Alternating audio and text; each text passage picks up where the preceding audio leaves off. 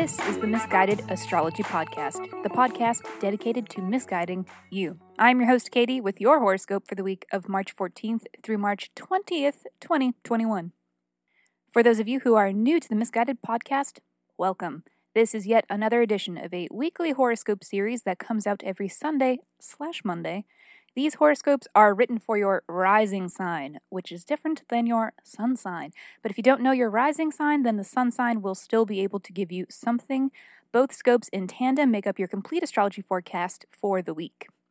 In addition to these weekly scopes, my co host Jackie and I also put out a birth chart dissection each Thursday.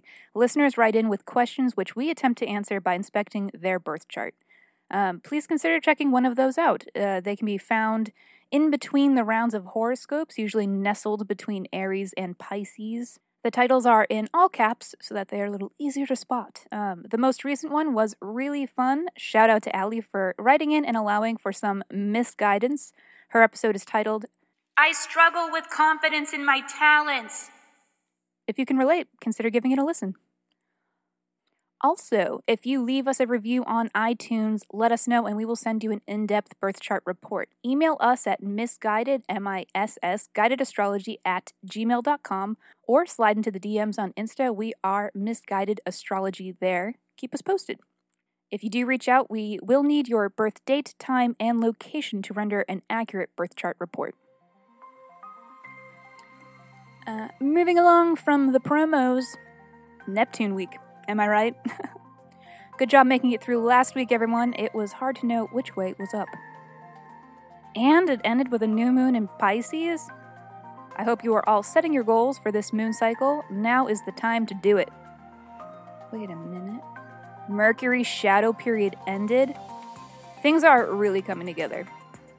And while we are on the topic of Mercury, Merc is moving into Pisces this week. This signals a shift into communication that is a little more emotionally in tune. It's fun, it's creative, and expressive. Uh, and it is arriving just in time to help us speak into existence our new moon and Neptune visions. Spooky! Time to get witchy in this bitch. That's really all I got for pre ramble this week, so let's just get into it. This is your weekly horoscope. Virgo. Let's talk about it. Let's talk about your horoscope. Let's talk about the aspects. I'm going to walk you through them. Beginning of the week, Sun sextile Pluto. This is a round of optimism.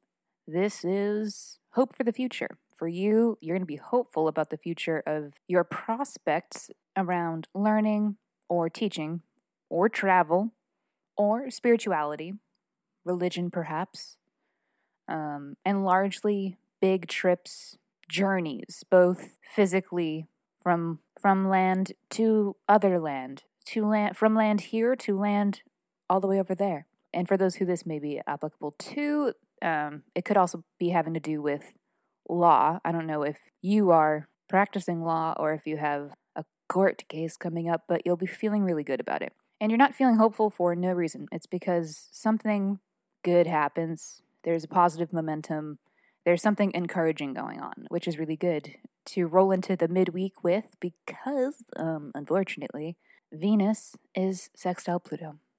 I know.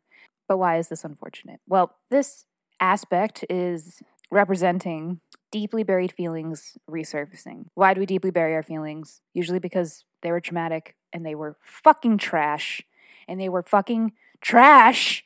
So that's the bad news. But the good news is this why have you arrived at this place, and what are these feelings of trauma having to do with? Well, the feelings of trauma are having to do with the themes I was discussing for you in early week knowledge, learning, spirituality, journeys, and travel.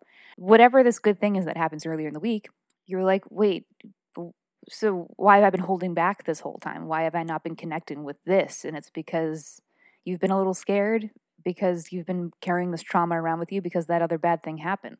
So, because this good thing happens, you're able to recognize that you don't need to be walking around with this baggage anymore that's holding you back. So, you're going to put it down.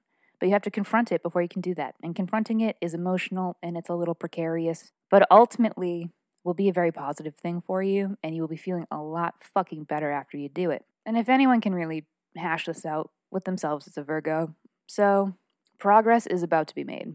Let's look ahead to the end of the week. There's a lot going on, but this is much more lighthearted and refreshing because the sun is entering Aries. It's the spring equinox. It's the first day of the astrological calendar. It's the Astro New Year. It's a, a cycle beginning again for everybody. So we will all be experiencing this opportunity to start again. The sun is exalted in Aries, which means that the sun is happy to be in Aries, which means that the sun is able to do its absolute most here. It is performing and is doing the dips and the spins and the twirls and really getting into it. And it's bringing to life Aries energy. It's conquer the world energy. It's strike boldly energy. And on top of this, Venus enters Aries the very next day, which is bold love, passionate endeavors, uh, and spontaneity, which can also indicate spontaneity in spending. So tread lightly. This is springtime. This is springtime energy. We'll be coming alive collectively. But for you specifically, this new start is going to be having to do with your profession, your life direction, the way people see you. It's going to be your public identity. You know, it's what you're up to, it's what people recognize you for. So for some, this is career. I like to also think of it as life direction because maybe it's a creative pursuit or nothing that makes you money at all, but you feel completely compelled to do it and you devote a lot of time to it. This is you. This is how people see you. These are your goals. You're going to be making a lot of progress in this area of your life this year, which is extremely exciting. I'm really happy to tell you that. You should be excited too. Look forward to the weekend. It's going to be lit. Fuck yeah, Virgo. Alrighty, Virgo, that is all for this week. Thank you for tuning in to the Misguided Astrology Podcast. I will be seeing you next Sunday.